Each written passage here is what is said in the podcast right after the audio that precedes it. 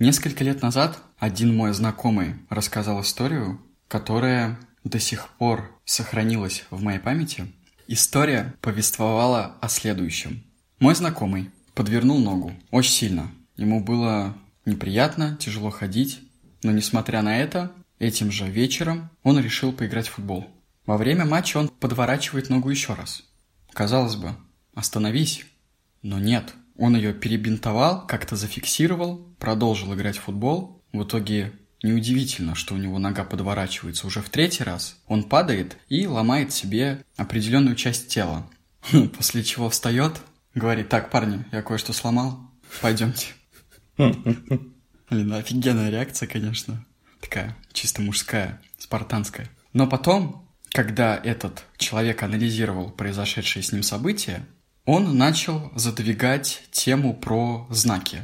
На тот момент, когда он это делал, я слушал все это и не мог понять, какие же на самом деле это странные высказывания. Что если бы я утром ехал туда и обратил внимание на то-то, то я бы понял, что на самом деле мне лучше сегодня туда не ехать и не договариваться о футбольном матче. На что на то-то? На определенный символ, на определенный знак. Ну, типа, что, кошка Какие, какие знаки он перечислял, я уже сейчас не вспомню. Я просто помню, что это были там какие-то баннеры, в общем, какие-то мелочи совершенно mm-hmm. незначительные. И, возможно, в этой истории я сейчас упускаю какие-то детали, но суть в том, что он начал анализировать произошедшую с ним ситуацию не с точки зрения того, что основная проблема заключалась в его физическом недуге, в подвернутой ноге. Те, кто ногу когда-либо сильно подворачивал, знают, что подвернул один раз, если ты начинаешь бежать, то, скорее всего, ты подвернешь ее второй раз и третий раз. Угу, Поэтому угу. нужно с ней обходиться бережно до тех пор, пока у тебя она не заживет полностью. И он почему-то корень основной проблемы видел не в этом, а в том, что были какие-то знаки, которые ему намекали на то, что сегодня лучше не организовывать и не играть, не участвовать в футбольном матче. И это то, что решило бы его проблему. Угу. Как я мог в то время не задать простой вопрос? Почему ты считаешь, что подобное мышление поможет тебе в дальнейшем избежать похожей ситуации? По его логике выходит следующим образом, что он в дальнейшем заметит какие-то знаки, которые ему подскажут о том, что ага, вот это событие, которое я задумал, сейчас лучше не реализовывать. Почему так? А хрен его знает, потому что произойдет что-то плохое. То есть он вместо того, чтобы посмотреть в корень проблемы, начал притягивать за уши какие-то фантастические факты, которые влияют на реальность. Хотя, очевидно, это совершенно ложный вектор мышления. И у меня к тебе, Дим, возникает вопрос. Как ты считаешь, почему этот человек пошел по ложному вектору мышления? С чем это связано? С вами Андрей, индивидуальный предприниматель. И Дима, педагог без образования. И неизбежное. Здесь. Подкаст о неотвратимой, наполненной реальности, в рамках которой погружаемся в законы жизни ради познания себя.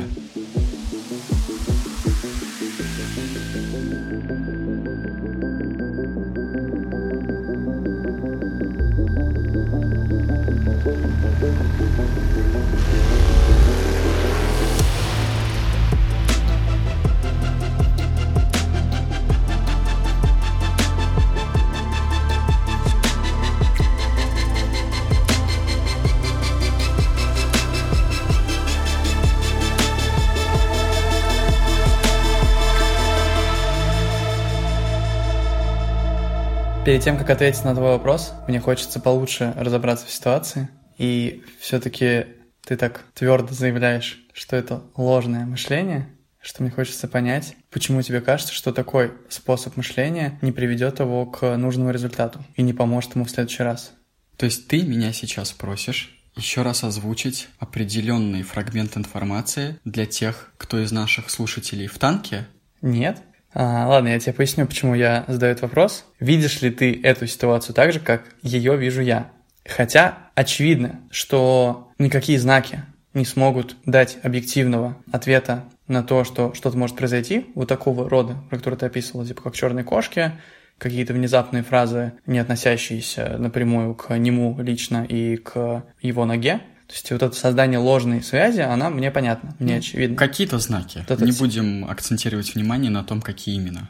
Этот символизм. Но, знаешь, что любопытно, мне кажется, что в этот момент произошел очень важный процесс внутри него, что, может быть, он старался проигнорировать то, что лодыжка подвернутая там один раз, она будет подвернутой второй и третий, хотя, скорее всего, здравый смысл ему подсказывал, что это так. Ну, типа, даже человек, который не имеет опыта подворачивания каких-либо суставов или разрыва каких-то сухожилий, он все равно видя, как это устроено в мире, как это было у других людей, он имеет представление о том, что, ну, наверное, это примерно так работает. И фишка в том, что, что я услышал из твоей истории, что его, его внутренние переживания показывали ему, что что-то не так. Они заставляли его переживать, нервничать, волноваться из ноги, волноваться за всей этой историей с футболом, хотя он, не знаю по какой причине, не думал об этом серьезно, что не стоит, наверное, эксплуатировать свою искалеченную ногу, но в нем жило переживание. Это факт. И оно как раз-таки вылилось в том, что он стал видеть какие-то знаки. Понятно, что знаки в данном случае подтянуты за уши просто невероятно нерационально. Но само переживание, оно объективно. Оно было, оно есть. Он не смог бы увидеть этих знаков, если бы у него не было этого переживания. В те моменты, когда он не волнуется, в те моменты, когда у него нет проблем с ногой или вообще нет проблем, люди не обращают внимания на какие-то вещи. Если он не какой-то закоренелый символист. Художник. И поэтому в этой истории я вижу, что его переживания имеют значение. И как раз-таки стоило обратить внимание на то, что он начал переживать. Неважно из-за чего, неважно на что он обращал внимание. И даже если он не будет думать головой в подобных ситуациях, его вшитые механизмы какие-то, они ему подскажут в следующий раз. Чувак, мы переживаем, что-то не так, что-то не так. Он может даже не понять, что не так. Но ему организм подсказывает, что у тебя есть проблемки. Я не говорю о том, что этот э, механизм работает всегда. Но в данном случае, если взять подобную ситуацию с каким-то вывихом, скорее всего, примерно так же она и будет работать. И тогда ему действительно стоит обратить внимание на то, что у него есть переживания. Но ему точно не стоит обращать внимание на то, за что цепляется его глаз в эти моменты, когда он переживает, потому что у него явно проблемки с составлением причинно-следственной связи, с умением видеть коррелирующие процессы, с умением сопоставлять, что вот это действительно относится к этому или не относится.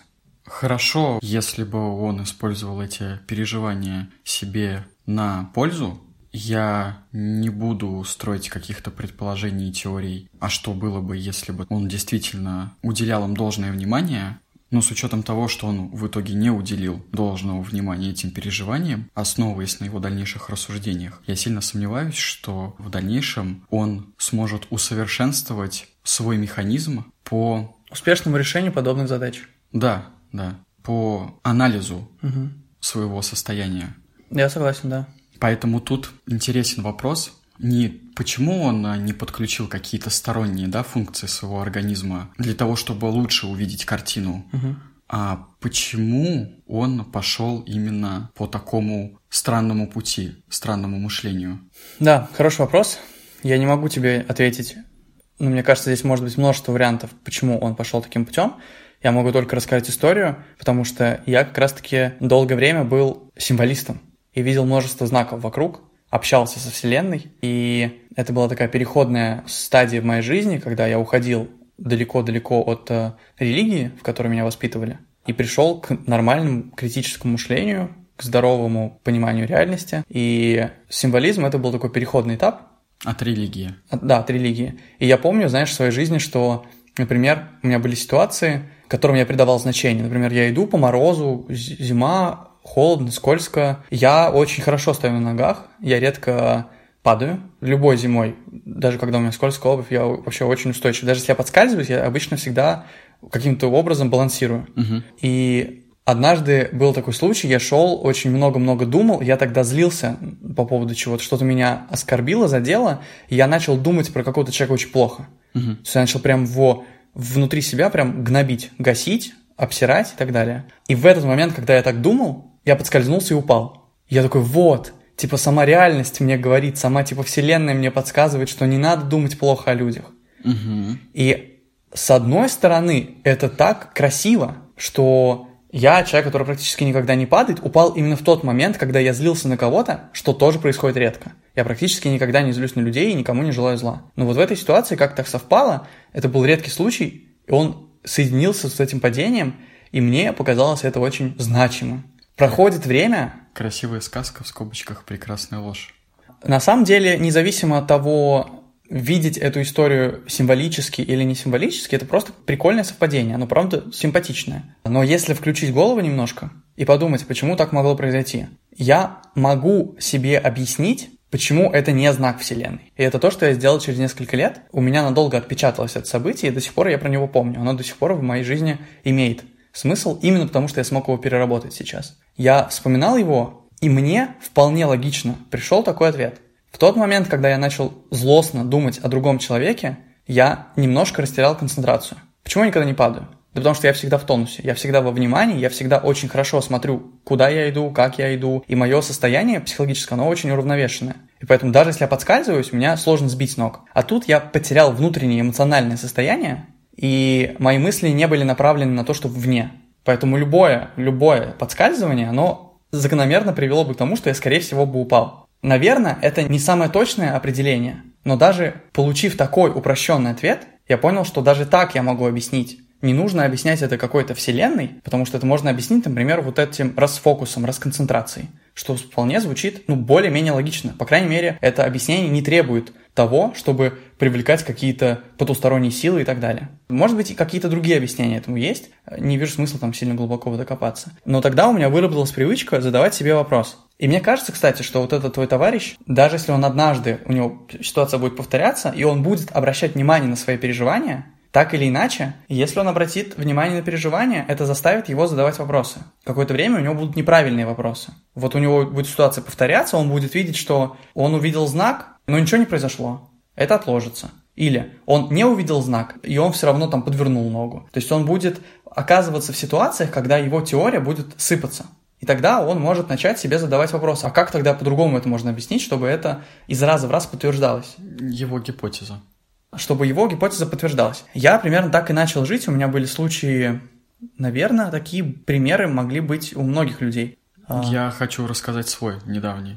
Тоже символистический такой, да? Да, даже сейчас, когда я все это прекрасно понимаю, и давно это понимаю. Даже сейчас произошла такая ситуация, что у меня вот-вот на днях состоится показ а, в качестве итога актерских занятий. И довольно продолжительное время я со своей партнершей готовил один этюд. И так получилось, что в итоге моя партнерша не сможет участвовать в показе. Угу. А это значит, что и я не смогу участвовать в этюде. Угу. А сила уже вложена. Подготовка сила, сделана. Да, сила, времени много вложено. Это все было практически готово. Угу. Все, что нужно было, это закрепить еще буквально два раза. Угу. И я все прекрасно понимаю, рационально сразу же себе разложил. Всякое бывает в жизни. Самое главное, чтобы ее проблемы серьезные, более серьезные гораздо, чем то, что у нас не состоится показ, решились, и у меня ноль претензий к моей партнерше. Это внезапная, да, какая-то история? Ну, внезапно что случилось? Да, да. Проблемы в семье. Угу. И потом я подумал, как вообще у меня могла такая мысль проскочить в голове? Я, естественно, ее тут же загасил. Неправильно сказать, не загасил. Я ее тут же растворил, потому что она совершенно нерациональна. Я подумал, это карма. Я подумал, что это карма. Что? Как могла эта мысль промелькнуть в моем разуме? Так тебе надо. Ты заслужил. Типа того, представляешь? Ну, так и есть. Пошел нафиг. Ну, ты правда заслужил. С чего это? Ну, почему нет? А почему я заслужил? Ну, я же догадываюсь по поводу чего тебе кажется, что это карма сработала. Ну, озвучь. Нет. Озвучь. Нет. Говоришь А и не говоришь Б. Нет. Нет, ты сказала Ну, да, говорю А, не говорю Б. Как хочу, так и делаю. Это очень подлое. Да ты что? Подлое поведение. Подло. Отвратительное поведение. Короче, я подумал, что это карма за одно другое мое действие. Интересно, за какое? Я сразу же эту мысль растворил, понимая, что здесь ноль взаимосвязи. Ноль.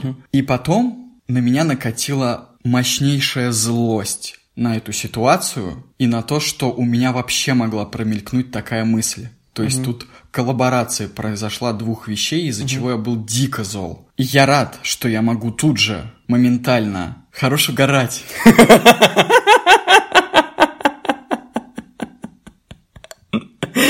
Мне нравится, мне уже этот выпуск нравится. Будет подтекст тьма тьмущий, который никто не поймет, кроме нас с тобой.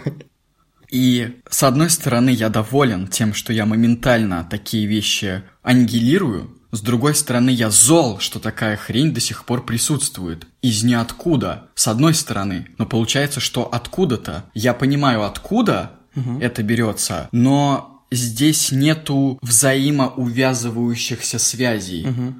То ну, есть типа, тут... это независимые события в любом да, случае. Да, тут нужно это сильно разграничивать. И как бы это могло сейчас пафосно не прозвучать, если у меня такое на секунду проскальзывает, то что говорить про, например, детей, у которых это не развито? Угу. Там такое пространство для манипуляций угу. И ложных векторов мышления. Ну и ошибочных причинно-следственных связей. Да, что это чудо, что кто-то умудряется сохранить в себе критическое мышление. Ну, прийти к нему, да. Мне не нравится слово чудо, но... А мне нравится. Очень интересно звучит. Нет, звучит отвратительно на самом деле. Это как будто бы ты идешь по минному полю.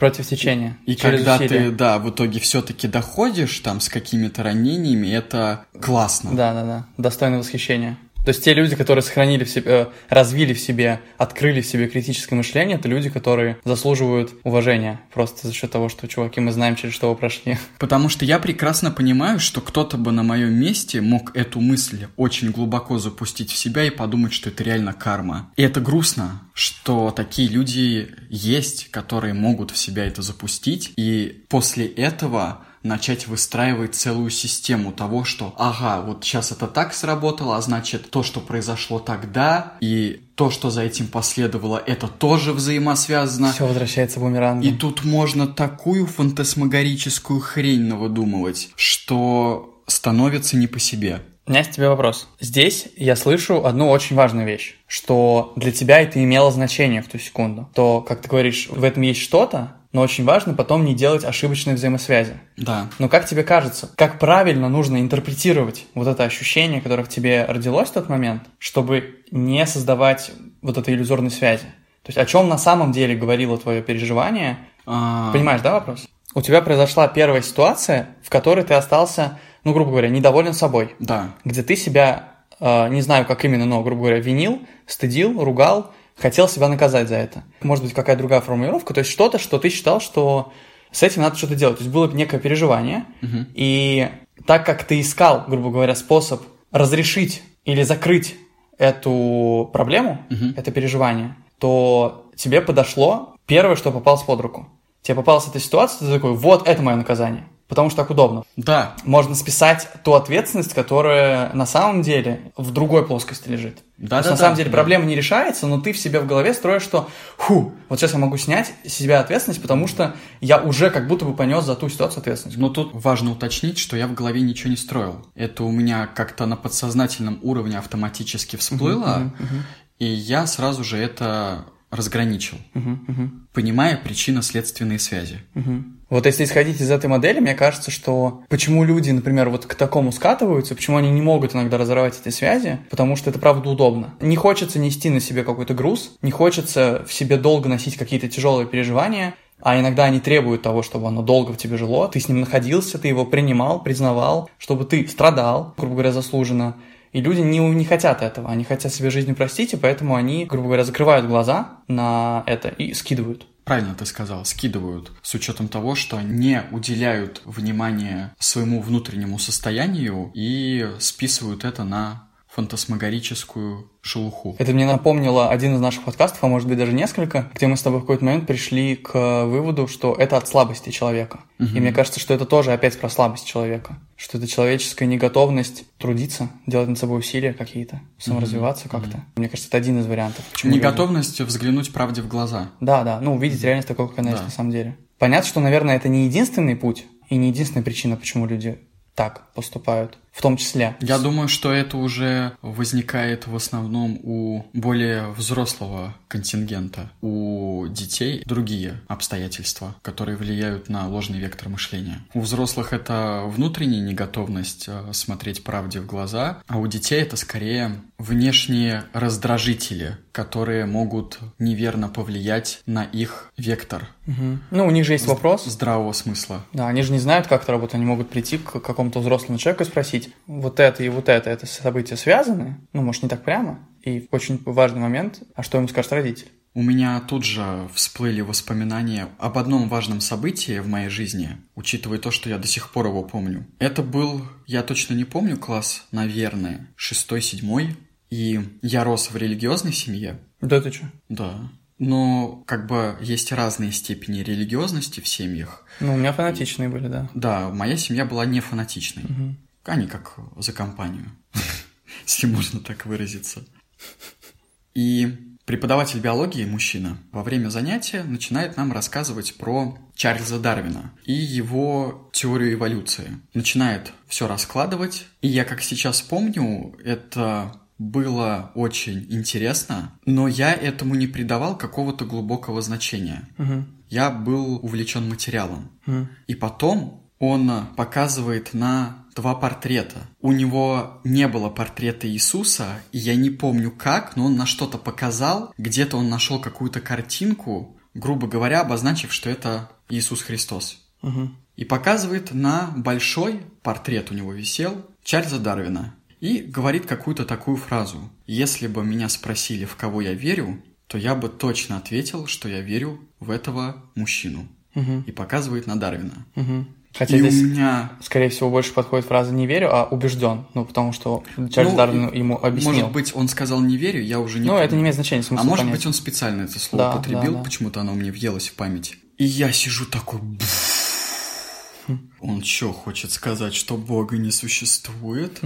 Ты чё это хочешь сейчас нам тут... э, Еретик. Еретик, да. И я потом начинаю думать, думать, думать. И у меня не сразу это Понимаю. Преобразовалось в убеждение в том, что есть не один единый архитектор. И я не могу сказать за весь класс, но я точно могу сказать, что я не один, Угу. кого эта информация Зацепило? зацепила. Мгм. И мне в этой ситуации, почему я про этот пример вспомнил, очень повезло с преподавателем, который в не совсем уже раннем возрасте, но еще в довольно гибком возрасте сумел очень аккуратно, не агрессивно, не навязчиво повлиять на мои размышления таким образом, что меня сдвинуло в правильный вектор мышления. И мне интересно услышать от тебя, как у тебя это произошло, потому что ты сказал, что у тебя был переходный момент вначале от религии к символизму и затем к дальнейшему этапу. Например, от религии к символизму, как у тебя прошел переходный момент? А Это очень сложно вспомнить э, в деталях, потому что у меня это был очень длительный процесс. Почему я говорю, что моя семья была фанатичной во всей этой религии? Потому что, ну, я был в той семье, где, наверное, не все дедушки у меня были верующими, именно в православие, но они как-то про это особо не говорили со мной. А вот бабушки, там, тети, сестра, они активно на меня этим воздействовали, меня водили на всякие причащения, то есть мы регулярно ходили в церковь, где я натаптывал ноги и просто страдал и мучился от того, что что я тут делаю, чем себя занять, посмотрю на эту икону, разгляжу ноги, попробую представить, что этот мужик не читает, а поет. Эх, какая это была тоска смертная, просто капец. Но я был прилежным мальчиком. Я был очень послушным сыном и внуком, и поэтому я все это принимал. И если в твоей жизни вот так вот нашелся человек, который мягко на тебя воздействовал, и у тебя тогда не возникало каких-то серьезных вопросов к этому, Очень профессионально, я бы сказал. ну хорошо, да, верю тебе. Я помню, что у меня, в принципе, рождалось очень много вопросов постепенно, и где-то в младших классах, и не помню, в каком именно возрасте, но что-то прям совсем младше, может быть, ну, второй класс, третий. Я слышал истории, никак не мог сопоставить, они казались мне невероятными. Какие истории-то? Боженька все видит. Я такой, вау, а как это работает? А Мгм. как мне тоже все видеть? Мне нельзя, я не боженька. Я такой, «Мгм, ладно, понятно. Ну и какие-то такие, знаешь, такие мелочи. Я сейчас внезапно вспомнил историю. Мне сестра однажды рассказывала, правда, было чуть попозже, когда я уже критически переступил некоторый барьер. Она рассказывала о том, что вот я там помолилась, вот типа я сходила в церковь в нужный момент, и Именно поэтому на какой-то сессии мне единственный поставили автомат по какому-то экзамену. Хотя на самом деле у меня там типа как раз типа было между четверкой и пятеркой, мне поставили автоматом пятерку, хотя у всех, у кого было спорно, заставляли писать экзамен, бла-бла-бла-бла-бла. И я так как бы с одной стороны был рад за нее, но в тот же момент у меня такой очень какое-то веет от нее странное состояние, очень неубедительная убежденность, угу. что она очень убедительно говорит о чем-то не очень убедительном. Нету тут причинно-следственной связи Да, да, да. Что, что есть одно дело реальная убежденность, угу. через доказательность, а есть слепая вера. И мой первый переход в религии был связан с тем, что вот я сидел там, ждал тетю, что-то размышлял о Боге, ну, начал разглядывать иконостас, который был в квартире, и увидел иконку, а до этого у меня было всегда представление, что Бог — это, типа, Иисус — это и есть Бог. Ну, типа, что Иисус — это сын Бога, значит, Бог — это тоже человечек вот такой же, которого можно рисовать, и что Бог примерно около человеческого вида, по образу и подобию и так далее. Ну, как логически я так всегда думал. Тут я вижу иконку, очень странную иконку. Иконка какая-то неправославная. На ней изображена мать Иисусова с младенцем на руках. Сверху темное космическое пространство со звездочками, что уже странно, потому что иконы практически никогда не бывает таких. Среди этих звездочек там была надпись «Бог — это энергия». Или Бог — это Вселенная, ну что-то такое. Тогда я сразу такой, в смысле? В смысле энергия? Ничего не понимаю. Это же, подождите-ка. И вот тот момент, когда я понял, что что-то я не понимаю, у меня начали рождаться много-много вопросов. И я стал просто наблюдать. Это моя трансформация началась в тот момент, но закончилась она только на первом курсе университета. При этом в моей жизни появился потом человек, как у тебя, который мягко тебе показал и профессионально, что можно по-другому. А в моей жизни был человек, который сказал очень четко, очень жестко, очень конкретно. И мне было в радость услышать его, потому что я никогда не слышал такой внутренней убежденности противоположной точки зрения. Потому что как раз-таки религиозные фанатики, они все очень убежденные в кавычках. А вот обратного убежденного человека я никогда не видел. И вот появляется моя наставница, которая говорит, общий смысл, не, не помню дословно, что верить надо в себя, а не в какого-то выдуманного Всевышнего... Санта-Клауса. Ну, типа того, да, существа. Что верить нужно в себя. И я тогда подумал, хм, круто. И это был тоже очень важный этап становления. Она сказала это достаточно четко, жестко, понятно, безапелляционно. В тот момент все понимали, что переговариваться нет смысла, нет смысла задавать вопросы, все было очень понятно. И одна девочка, которая была очень религиозной среди нашего окружения, она из-за этого потом ушла из нашего центра. Не смогла она увидеть, что наша наставница — человек, которому по большей части можно доверять. Что она не стала бы нам этого говорить, не желая нам добра, грубо говоря. Эта девочка этого не увидела и не пожелала ставить под сомнение ту добродетель, которую ей навязали родители. Поэтому весь процесс описать невозможно. Я не помню, как именно я перешел к символизму, потому что как только ты начинаешь думать о том, что Бог — это Вселенная, тут начинаются всякие переплетения, что, ну, значит, надо слушать Вселенную, надо смотреть на ее знаки и бла-бла-бла. Я, конечно, не помню всех переходов. Но я помню очень много моментов, которые я воспринимал именно как вселенские знаки. И мне кажется, такие истории много у кого есть. Да. Особенно на фоне каких-нибудь фантасмагорических ужастиков, например, или еще что-нибудь, когда люди начинают бояться, призраки, еще что-то. Чуваки, это фильм. Но в детстве это все равно очень сильно влияет. И дети, правда, сомневаются, они правда не знают. Они подходят к взрослым и говорят,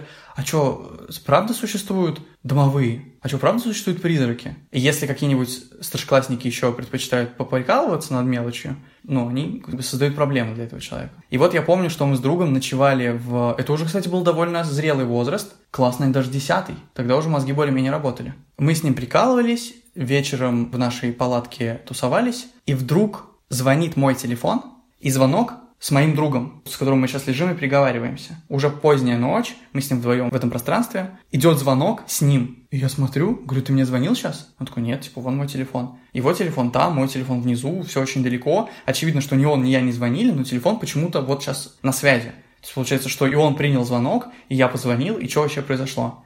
И мы такие, о, кажется, призраки, типа, активировали технику, ну, там, вселились. Ну, то есть всякий какой-то бред начали накручивать. И достаточно быстро я понял, что, ну, блин, ладно. Интересно, как на самом деле это произошло. Что могло произойти, что все-таки этот звонок состоялся. Я долго не мог решить эту задачку. Я правда не знал, как телефон заблокированный, лежащий вот внизу, мог сам позвонить. Да ты э, понажимал на него случайно? Нет, он в том-то и дело, что он лежал, типа я был на постели, он был просто внизу, Сейчас я не помню всех деталей, конечно, не знаю, как это могло быть, но когда я увидел одну странную штуку в этом телефоне, я не знал, что такая функция есть. Короче, у меня был его номер сохранен на быстрый вызов mm-hmm. на какую-то цифру. И когда ты эту цифру зажимаешь и долго ее держишь, то телефон автоматически звонит ему. Даже если он заблокированный, даже если он там какой-то еще, эта функция, я просто про нее не знал. И когда я ее обнаружил, я такой, а, ну тогда понятно. Чисто технически могло быть как? Я мог случайно залипнуть эту клавишу, телефончик был старый, он вполне себе мог набраться, и у меня просто мог пройти звонок, не обязательно, чтобы он его принял, потому что он в тот момент взял свой телефон, и у него не было звонка. Просто мой телефон мог... Набирать его в этот Набирать и выглядеть как будто бы, там, знаешь, когда а, этот абонент не на связи, бла-бла-бла, и типа скажите свои слова после сигнала. Пип! И вот в этот момент я его вижу, тикает таймер, никто не отвечает, тишина, у него телефон не работает. Все. Более-менее логически можно объяснить. И вот когда такие ответы приходят, я сразу понимаю, что нет смысла придумывать какую-то чепуху, когда просто, скорее всего, я не знаю. Ответ есть на все. Ответ есть вполне логично обоснованный, просто физически. Никакая не нужна потусторонняя сила, потому что, скорее всего, просто я не увидел, как это произошло в реальности. Иногда нужно разгадать загадку, чтобы убедиться, что я прав и никакой фантастики нет. Пару раз убедишься, и потом станешь понимать, что это не фантастика, просто я чего-то не вижу. Вообще очень соблазнительно думать. Поддаться иллюзиям. Да, да, очень соблазнительно поддаваться иллюзиям. Особенно, знаешь, когда хочется верить в какое-то, что я особенный, например. И ты начинаешь придумывать, что вот я такой особенный, что я могу делать то, чего другие не могут. Да, мы правда все особенные. Мы и так особенные. Мне кажется, это проблема самооценки. Ну, типа, uh-huh, если uh-huh. ты понимаешь, что ты здоровый, у тебя нормальная самооценка, ты и так особенный, ты и так уникальный, и самая главная твоя уникальная черта, самая твоя ключевая суперсила – это твой разум. Потусторонние миры, духовные способности. Разум свой развивай, твоя ключевая суперспособность. Ну вот момент, как ты на своем пути сумел сохранить в себе подобное мышление, как оно вообще сформировалось? Да у меня все просто. Я, конечно, не могу всей цепочки вспомнить, есть много факторов, которые нужно учесть, которых бесполезно сейчас рассуждать, потому что это целая исследовательская работа о том, как сложилось мое детство. Но я точно помню, что я задавал вопросы, я всегда задавал вопросы. Еще я умел сопоставлять какие-то вещи. То есть у меня критическое мышление как раз-таки развилось нормально. И мне всегда было любопытно, я всегда задавал себе вопрос, а почему так, а почему не так, а может ли быть по-другому, а если бы по-другому представить? И мне было, правда, интересно увидеть разные точки зрения. Поэтому до поры до времени я принимал разные точки зрения, и правильные, и неправильные, просто смотрел, наблюдал, а потом видел, что, о, эта точка зрения не работает, о, символизм не работает, о, можно объяснить по-другому. Ну и постепенно я просто убеждался, что есть вещи, которые работают, а есть вещи, которые не работают. Символизм не работает, религия не работает. Все для меня очень просто было. Но как у других это происходит, не знаю. А у тебя как? Как тебе удалось сохранить свой рассудок незатуманенным? Семья не задушила с самого начала благодаря тому, что у них отсутствовала фанатичность в плане религиозных направленностей. Преподаватели в школе, которые были явно не из числа, не все, конечно, но mm-hmm. был ряд преподавателей, которые, как наш биолог, который явно провозглашал силу разума.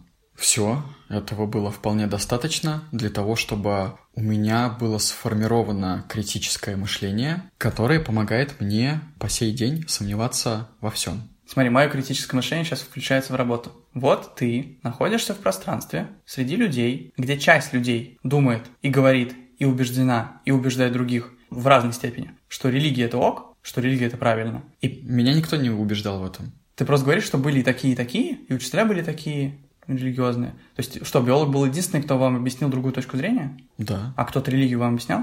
Не было предмета религия.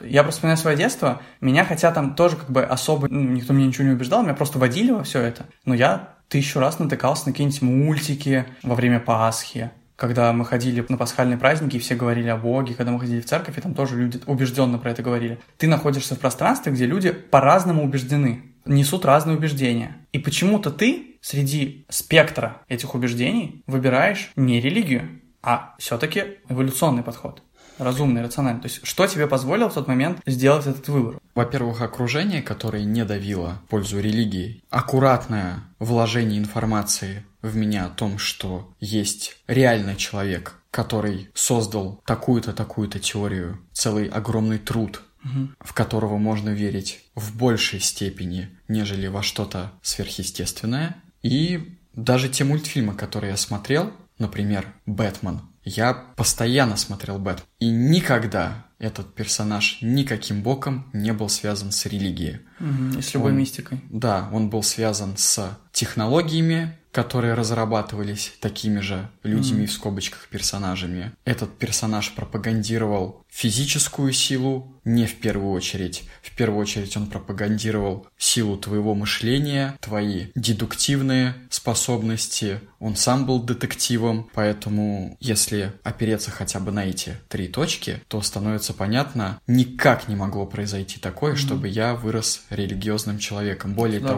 того, в возрасте чуть более старшем, когда я не помню по какой причине оказался в церкви со своим другом и, по-моему, с моей мамой, я прекрасно запомнил, как я просто начал угорать. Мой друг Серый как-то смешно пошутил, Мгм. и я на, как это называется, я не знаю, месса, когда все молчат, там идут какие-то чашечками трясут, какие-то там песнопения, я прям начал ржать. Я не мог сдержать своего смеха, и маме стало за меня стыдно, она такая, ты что? Ты в своем уме? Богохульник. да-да-да. И я такой думаю, да-да, надо сдержаться, сдержаться, чтобы мама не парилась. Но потом мне было настолько плевать. Я думал, мне смешно, я хочу смеяться. Ну, я понимал, что этого не стоит сделать не потому, что я там разгневлю кого-то сверху, а потому что это неверно с этической точки зрения. Когда люди ведут какую-то деятельность, и вы все пришли на то, чтобы ее посмотреть, а я, грубо говоря, являюсь неким отвлекатором, который перетягивает на себя внимание и негативные вздохи. Это неправильно. Я тогда мыслил с этой точки зрения, а не с того, что сейчас спустится с неба архангел и рубанет мне по шее. Подзатыльник даст. Больше им нечем заниматься. Хочу про Бэтмена, пока далеко не ушло. Я помню, ты рассказывал, что Бэтмен еще как раз-таки играл на а, том, что преступники боялись мистики, Да, и он как раз-таки это использовал... так офигенно! Он, он угорал над этим, он а- обстебывал это и пользовался этими слабостями людей. Ну, он не, ну, злыми людьми. он не угорал над этим, он использовал это как инструмент. Ну да, да, да. Да-да-да, правильно ты сказал. Ну, вообще, довольно круто то, что рассказываешь. Э, Я прям респектую за это мультик. Потому что я не смотрел Бэтмена. В моей жизни почему-то не попадался никогда Бэтмен. Я понимаю, что если так прокрутить мультики, которые я смотрел, часть были про, ну, обычный э, мир, часть были, очевидно, сказочными, а часть были, как бы, где сказка подсовывается как реальность. И это, в общем, не было у меня такого, чтобы мне помогло выбраться Мгм, из вот этой мгм. детской культуры, вот из Мгм. этого, из этой ловушки. Как-то все по-другому у меня получилось. И самое интересное, Самое ли это интересно? самое любопытное, что Самое ли это любопытно? для меня, Хорошо. что в этой вселенной есть еще один персонаж, Супермен, который является сверхчеловеком. А. То есть это персонаж, который находится в одной вселенной с Бэтменом. Мгм. Ну, там не подсовывается это как часть реальности. То есть там очевидно, что это выдуманный персонаж, выдуманная история со всякими вот этими камнями Как это? какими-то. Стой, стой, стой. Э, Да, это выдуманное, понятное дело, это мультик, но и я это понимал, но это типа часть этой вселенной, он существует. Окей, ну, это норм. Ну, сказка, понятно, мультик. Ну, просто, по-моему, И, и самое прекрасное заключалось в том, что разум побеждал. разум побеждал, что он мог одолеть сверхъестественно сильного персонажа за счет того, что он анализирует его, его слабые места Мгм. и побеждает. И есть прекрасная сцена, такая невероятно восхитительная. Как хорошо, что я ее увидел в детстве. Круто. Когда они впервые сталкиваются друг с другом, Мгм. Бэтмен и Супермен. Супермен включает свое рентгеновское зрение, видит, кто находится под маской Бэтмена, Мгм. и видит, что это Брюс Уэйн. И в дальнейшем, когда Супермен прилетает в свои апартаменты, раздевается и присаживается на кровать, он замечает, что за ним наблюдают. И он подходит к окну, включает свое суперзрение и видит Бэтмена, который стоит в многих километрах от его апартаментов, смотрит в бинокль и машет ему рукой. Это так гениально! И он потом подходит к своему костюму, берет жучок и ломает его. Разум одолеет любые непонятные моменты. Любые. Прикольно, класс. Это был, когда я впервые это увидел, будучи в еще довольно юном возрасте, для меня это был мой Жизненный урок. первый оргазм. Интеллектуальный. Да, круто. Понимаю, верю. Ну все? Нет, Всё- в смысле всё все. понятно? Ты чё, какой все? А, Просто кому-то не повезло. Просто кто-то либо недостаточно умный, либо не повезло с мультиками. Либо с семьей. Жаль, жаль. Пускай страдают. неудачники. Лузер. И что касается суеверий, я очень часто сталкиваюсь с тем, что какие-то мои знакомые, у которых случаются внезапные встречи с их другими знакомыми, которых они не ожидали, они могут приписать это к тому, что ну, опять же, вселенная... это предначертано судьбой, это mm. так классно, я про тебя думал, и я тебя встретил, я тебя увидел, и эта вселенная разыграла такую шахматную партию, что мы с тобой встретились. Все переплетено. И важный момент, что с одной стороны, когда этот человек говорит, он очень сильно заблуждается, но с другой стороны, он не понимает, что отчасти он прав, но он этого не видит. У него все смешано в одну кучу, да. Да, что это вполне объяснимо, что вы, люди, которые живете в одном городе, в одном районе, очевидно, что вы пересечетесь. И то, что вы пересеклись, это не вселенское проведение, а это рамки нашей реальности. Возможный исход, определенная вероятность этого, да. И если отойти в сторонку и взглянуть на эту картину полностью, то станет очевидно, что это не совпадение, и вы не могли здесь не пересечься. Да что нет, поскольку, могли? поскольку ты ехал туда целенаправленно, а он ехал туда целенаправленно, очевидно, что вы бы здесь пересеклись. А, просто люди, которые придают подобным событиям вселенскую значимость, они не хотят задуматься о том, что проблема подобного мышления заключается в том, что они не хотят посмотреть на это более глобально. Они видят всего лишь маленький пазл, всего лишь частичка картины, и поэтому они начинают придавать этому событию фантастическую значимость, которая не имеет ничего общего с реальностью. То, что это произошло действительно не случайно, но не случайно не потому, что Вселенная так направила, а потому что и ты, и тот человек, с которым ты встретился, вы живете в реальном мире с одними и теми же физическими законами, которые работают как на тебя, так и на него. При этом хочу отметить, что независимо от того, что у этого нет какого-то судьбоносного, предначертанного вселенной исхода, это все равно продолжает быть красивым. И мне кажется, это нормально, что люди такие моменты в своей жизни откладывают, замечают, э, запоминают и сами придают этому какую-то значимость. Мне кажется, это связано с тем, что отчасти человек интуитивно на уровне быстрого подсчета не очень хорошо понимает, что такое вероятность и что такое случайность. Очень часто люди не умеют ее корректно оценивать. И в моей жизни тоже бывают прекрасные моменты. Например, относительно недавно я, идя по Невскому проспекту, после одной очень вматывающей и неинтересной встречи, думая о том, ох, как бы мне сейчас хочется провести время с человеком, с которым мне было бы интересно, и периодически вспоминая определенное количество людей, я встречаю на Невском проспекте человека из Тольятти, который не живет в Питере и довольно редко приезжает. И в целом ситуация очень красивая, что совпало столько вещей. Мои мысли, что мы встретились именно вот так. Там еще и своя предыстория, почему эта встреча была знаковой, скажем так. То есть совпало очень много параметров. Это было красиво. Но это не значит, что это невероятно. А, как известно, люди очень часто делают ошибку, если людей попросить, напишите от руки ряд чисел, которые, как вам кажется, выпадали бы на кубики, если кубик кидать вот ну, подряд. Кинул кубик, записал число, кинул кубик, записал число. И дело в том, что они его пишут неправильно. Одна из основных ошибок – это то, что люди с меньшей вероятностью, чем на самом деле, ставят после пятерки пятерку, после двойки двойку, то есть они уменьшают реальную вероятность того, что какое-то число может повториться. Угу. Потому что люди подсознательно из-за непонимания вероятности, они думают, что в реальности не может быть такого, что пятерка выпадет за пятеркой несколько раз подряд.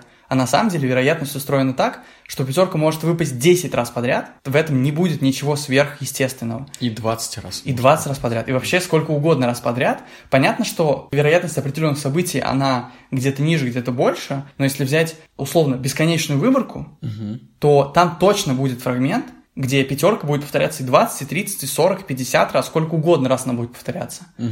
И вопрос только в том, какой фрагмент этого бесконечного списка мы берем, угу. который, конечно же, очень сложно предсказать, имея очень ограниченный набор информации, которым мы обладаем. И поэтому понятно, что люди, которые плохо оценивают вероятности, это те же люди, которые плохо обращаются с критическим мышлением, что это те же люди, которые верят в какие-то судьбоносные совпадения. Не имеют достаточного количества научных познаний в той или иной области. На самом деле даже, по-моему, на этот счет проводилось исследование. Дело даже не в супер типа научном познании, можно научпопом увлекаться там или еще чем-то. можно даже не увлекаться, просто критическое мышление можно развивать в разных областях. И проводилась явная корреляция, что люди, у которых критическое мышление развито лучше, они корректнее оценивают вероятность. Угу. Все это напрямую связанные вещи. Соответственно, люди, которые меньше верят вот во всякие вот эти совпадения, они просто адекватнее понимают, как устроен мир. Кто-то к этому приходит наверняка через изучение глубоко науки, кто-то наверняка к этому приходит через изучение просто бытовой какой-то жизни, понимание, что если ты прыгаешь с крыши, ты умираешь. Ну, если ты прыгаешь с 20-этажки, очевидный закон жизни, что ты умер. Этот опыт можно извлечь даже не изучая науку. Ты просто наблюдаешь за тем, как устроена реальность вокруг тебя. Почему-то просто какие-то люди предпочитают не сопоставлять какие-то факты. Почему-то какие-то люди предпочитают не мыслить и не думать. Твой пример с кубиком и с выборкой можно провести как раз-таки аналогию к тому, что я только что говорил про, в кавычках, случайные встречи. Угу. Чем больше людей ты знаешь, тем больше вероятность того, что кого-то из них ты будешь встречать просто потому, что у тебя большая выборка. Ну и тем меньше для тебя будет значимость этих встреч. Возможно, я сейчас говорю не столько про насколько ты придаешь внутреннее значение этому событию, сколько я затрагиваю объективную данность происходящего. Хочу отметить здесь, что у нас еще очень интересно устроена память. Когда мы чего-то хотим получить и это получаем, то мы как раз-таки это очень хорошо запоминаем. Когда мы чего-то хотим получить и не получаем, это очень часто у нас в памяти стирается. Если мы чего-то не хотим, но получаем это, мы тоже как бы особого значения этому не придаем. И оно у нас как бы рассыпается в памяти. И сохраняется в памяти только тот момент, когда мы хотели и получали.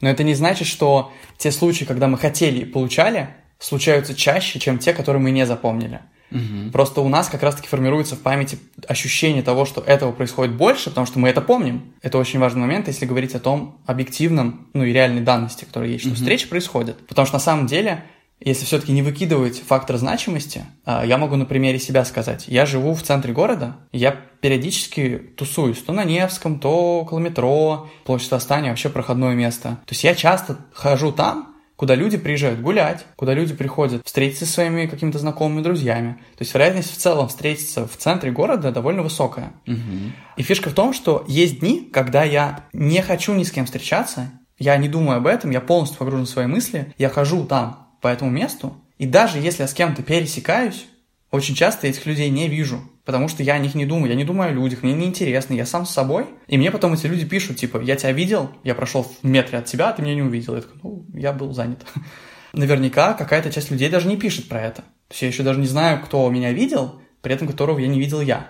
Угу. Это связано с эффектом дельф... дельфинов. А, эффект выжившего, который очень часто приводят на дельфинах как раз-таки. Но это можно, кто кому интересно, загуглит там все очень понятно описано. Есть пласт информации, который мы просто не видим, и его поэтому не учитываем, потому что не обратили на него внимания. Угу. Сам мой выбор хотеть кого-то увидеть, он сильно увеличивает то, что я замечу людей. И у меня такое было, что в тот вечер, когда я был такой заряженный, настроенный, мы с тобой про это разговаривали, я такой, о, сегодня будет классный вечер, наверняка я кого-нибудь встречу, потому что мы с тобой в этот день уже кого-то встретили. Я такой, это должно продолжиться. Хотя очевидно, что у этого нет никакой закономерности, но тогда действительно был теплый вечер, какой-то выходной или первые дни лета, плюс хорошая погода, и понятно, что в это время вполне себе к вечеру могли повылезать люди, повыезжать в центр. И я был настроен увидеть людей. То есть я прям ходил, такой глазами выискивал, и очевидно, что я встретил за этот день а, двух значимых мне людей, и мне запомнилось это событие, потому что сложилось много прекрасных таких факторов. Это красиво, это нормально, в этом нет ничего сверхъестественного. И то, что в моей памяти это отложилось, это по факту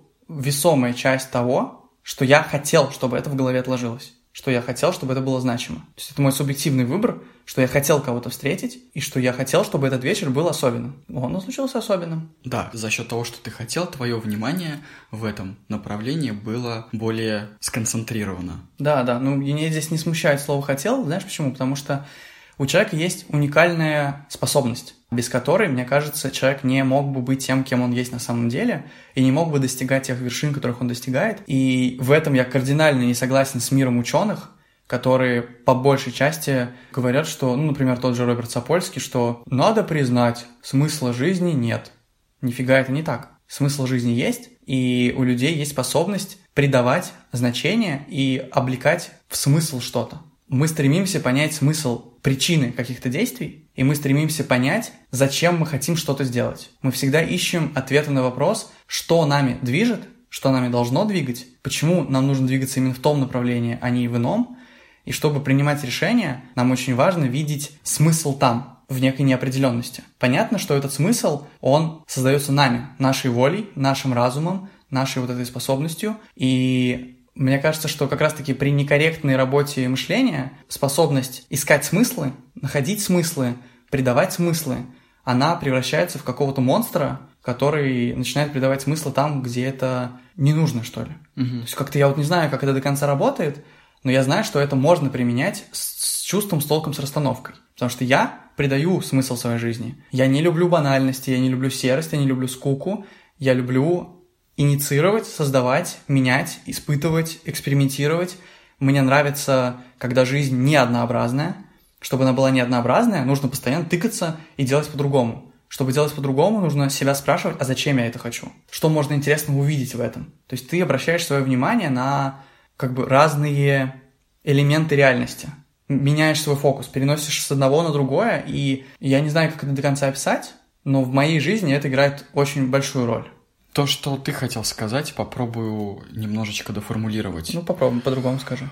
Я согласен с тем, что смысл жизни есть, и каждый человек сам придает смысловую значимость своей жизни. Я не буду критиковать, как ты его назвал, Роберт Сапольский, угу. если он хочет придерживаться позиции того, что смысла в его жизни нет, это его дело. Тем не менее, он влияет на очень многих людей, потому что он как биолог, профессионал своего дела, спору нет, и многие люди не отличают как раз-таки вроде научный мир – но многие люди не подходят критически к его мыслям и воспринимают его научные способности так же высоко, как его философские способности. Но как философ он ничто. Он даже сам говорит, типа, я все равно не понимаю, как это устроено. Я смотрел парочку его интервью. То есть, к сожалению, как он... философия он, устроена? Он говорит, я ничего не понимаю в философии, но я вот верю, что смысла жизни нет.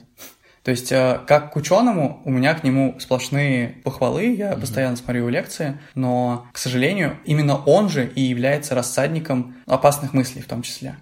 С одной стороны, я понимаю, что он говорит, с какой точки зрения? С точки зрения того, что в результате большого взрыва мы образовались как вид, и это можно назвать случайностью. Но в то же самое время я могу сказать, что я не вижу картину полностью, у меня не хватает знаний, во многих областях, поэтому я могу предположить, что все-таки какая-то закономерность, вероятно, была. Да, на самом деле она очень простая. Если немножко задуматься, я чуть-чуть тебя подкорректирую, ты сказал, что ты со мной согласен, но при этом сформулировал мысли не так же, как и я. Сказал, что я с тобой согласен, что смысл жизни есть. Я на каждый... самом деле еще не доформулировал даже ее, я еще не досказал. Ну, ты просто сказал такую фразу, что я считаю, что смысл жизни есть, и каждый придает смысл сам. Да. Но здесь очень важный момент – смысл жизни, он есть объективно. Понятно, что персонализированный смысл жизни каждый себе в итоге формулирует сам. Но смысл любой жизни, он очень простой. Вся жизнь стремится к росту и развитию. Это ее единственный смысл. Любое живое существо стремится к расширению. И на самом деле, если задуматься еще глубже, вся Вселенная, хотя это уже нельзя назвать смыслом, потому что это не смысл уже для безжизненных объектов, например, для Вселенной, камней и так далее, для них это скорее просто закон, что вся Вселенная расширяется. Все во Вселенной расширяется. Есть там, конечно, некоторые моменты, которые нужно внимательно разглядывать, типа энтропия э, и так далее, вот эти все процессы сжатия, расширения, но по факту сейчас очень важно понять, что это очень важный философский момент, его нужно с скальпельной точностью описывать, подбирая максимально корректные слова. Я, к сожалению, пока не обладаю такой способностью, чтобы сейчас сформулировать это в какой-то твердой, непоколебимой форме, поэтому так, набросок. Может быть, кто-то сможет его сформулировать лучше или найти кого-то, кто это сделает или сделал уже. Вселенная расширяется, и фишка в том, что мы можем представить себе условно два исхода. Что вот параметр того, что Вселенная расширяется, включен, и параметр того, что Вселенная уменьшается, включен. И фишка в том, что закономерно, что если Вселенная расширяется, то будут появляться новые виды, новые формы, из пыли будут появляться планеты, из планет будут появляться системы э, солнечные там и так далее, звездные. Если мы выбираем другой параметр,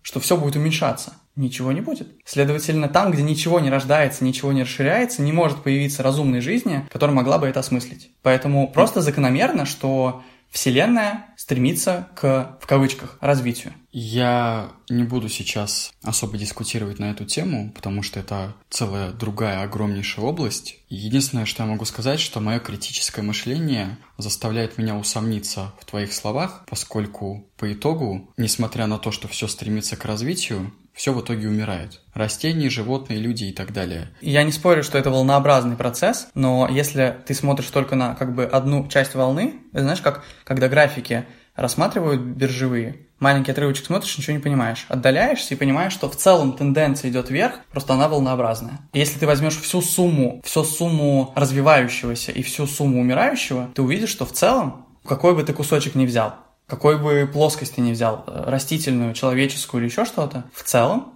сумма развивающегося больше, чем сумма умирающего.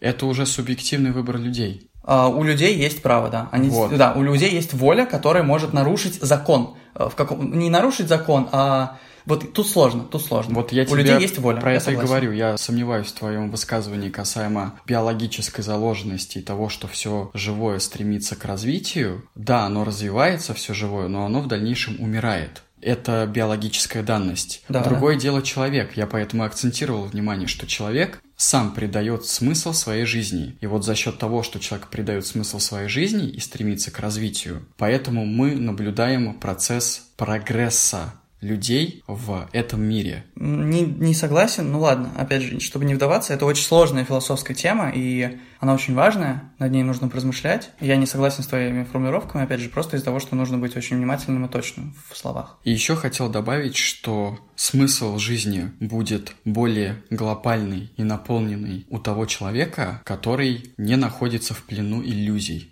Угу. Да, это бесспорно. Я прям с тобой точно согласен. Это скорее такой здравомыслящий вывод, я бы так сказал. Угу. Вывод из здравого смысла. Я очень много размышлял над, в том числе, части реальности, такие как вероятность, случайность, потому что, ну вот, будучи символистом в свое время, я случайности придавал некую божественность, а потом стал понимать, что случайность — это нечто нормальное, но как это устроено? То есть про вероятности более-менее понятно, мы в школе это все проходили ну, как бы можно ее высчитать, даже есть какие-то математические формулы, то есть нужно потренироваться, и в целом, наверное, ты можешь перестроить свое мышление на корректное экспресс-оценивание вероятностей так в жизни. Потому что вероятность в целом категория видимая, то, что в пределах нашего внимания. Но когда мы говорим о случайности, я все искал ответы, никак не мог понять. И однажды я наткнулся на потрясающий пост ВКонтакте, который, как мне помнится, был от женщины, работающей в американском, что ли, университете вероятности и случайностей, но я потом искал подобное, я что-то, ну, то ли неправильно запомнил. Если кто-то поймет сейчас, о каком примере я говорю, и знает, как найти этот текст, я буду очень признателен, потому что я ищу его уже несколько лет с переменным усилием. Женщина привела с десяток, шесть, может быть, примеров из разных областей жизни. Смысл они передавали очень явно. Я запомнил очень хорошо химический пример, потому что я тогда как раз химией увлекался и готовился к экзаменам. Еще раз, пример направленный на что? На то, чтобы объяснить, что такое случайность. Она описывала такую ситуацию. Вот вы берете большую бочку воды, дистиллированной, чистой, то есть только вода, только молекулы воды. Там существуют миллионы, миллиарды молекул воды. В эту бочку закидывается утрированно один катион натрия и один анион хлора. Для тех, кто не понимает в химии, это две части поваренной соли, которые автоматически друг к дружку прилипают. Угу. И дело в том, что когда ты закидываешь эти две части, два этих иончика в этот раствор, то эти молекулы будут двигаться хаотично, случайно, вот в этой бочке. И мы знаем, как люди, понимающие закон природы, одно, что эти молекулы точно когда-то встретятся. И когда они встретятся, они соединятся. Потому что ни хлор, ни натрий, катион, анион, не будут взаимодействовать с водой. И вот хлор, встречающийся с миллиардом молекул воды, с ними не соприкасается. Он на них отталкивается. Они ему не интересны, немножко олицетворяя их. И получается, что мы знаем точно один факт. Закономерно, что они соединятся. И не знаем мы только одного когда это произойдет. Это может произойти хоть прямо сейчас, типа в эту же секунду. Только их кинул, они бам-бам-бам и тут же соединились. Или это может произойти через десятки лет. Потому что они будут так долго там долбиться об разные молекулы, что неизвестно, когда это случится. Но точно известно, что это случится. И мне кажется, что это очень важное объяснение случайности, потому что оно дает как бы другую сторону случайности. Что случайность — это не что-то неопределенное и не невозможное, а что случайность — это то, что обязательно произойдет, просто мы, не видя всей картины, не знаем, когда это произойдет. И примерно все то же самое, мне кажется, работает в любой области жизни. Нужно только учитывать, что жизнь гораздо полнее, гораздо насыщеннее, в ней гораздо больше параметров. В бочке нашей жизни присутствует не только чистая вода, а еще куча других элементов. Но работать будет одно, что хлор будет взаимодействовать только с теми частями, которыми он от природы может взаимодействовать. И не будет взаимодействовать с теми, с кем он не может взаимодействовать. Она еще что-то описывала как раз про людей, или я уже это сам додумал в тот момент, что примерно так же работает наше взаимодействие с людьми. То есть есть в нас некоторые заложенные ценностные выборы, наши убеждения, наше представление о прекрасном там, и так далее, и так далее, и так далее. У этого всего есть некоторое соответствие в реальности. И вот мы идем через толпу людей, то есть мы сталкиваемся в сутки с огромной толпой людей в метро, где угодно, на улице, вообще. Десятки тысяч, наверное, людей мы можем встретить за сутки спокойно. При этом почему-то на одного человека из ста мы обратили внимание. Ну, типа, наш взгляд за него зацепился, он нам показался симпатичным там или еще что-то. Все остальные не показались симпатичными. На кого-то еще бросилось внимание. И наше внимание тоже имеет определенную закономерность. Просто она гораздо сложнее и гораздо более непредсказуемое, и может быть даже настолько непредсказуемое, что нет смысла пытаться распознать, как это работает. Но очевидно одно. Человек ищет во внешнем соответствие своему внутреннему, и его взгляд цепляется за то, что ему кажется значимым, прекрасным, добрым, истинным. И в этом смысле история, она очень сильно перевернула мое представление о случайности. Я получил какой-то очень убедительный ответ, что не нужно делать из случайности божественность, все просто закономерно. Случайность — это закономерность, которую порой сложно понять в связи с тем, что наш мир является очень сложной структурой. Поразительно сложный, поразительно прекрасный из-за этого в том числе, поразительно любопытный.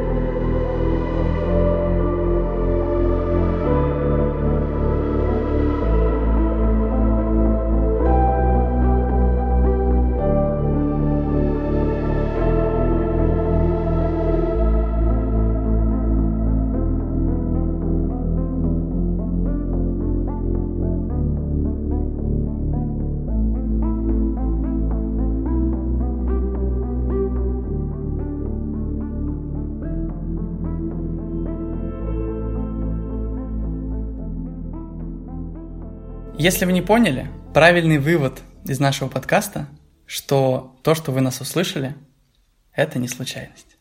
И в качестве небольшого офтопа хочу поделиться информацией, которая закономерно попала в пределы моего внимания. Мне будет очень интересно ее перепроверить, и хочу, чтобы вы на нее тоже обратили ваше внимание.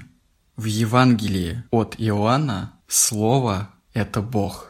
Так ли это на самом деле? Наше внимание на это обратил Бог, слово Оксимирон. Потому что... Что? Потому что все переплетено.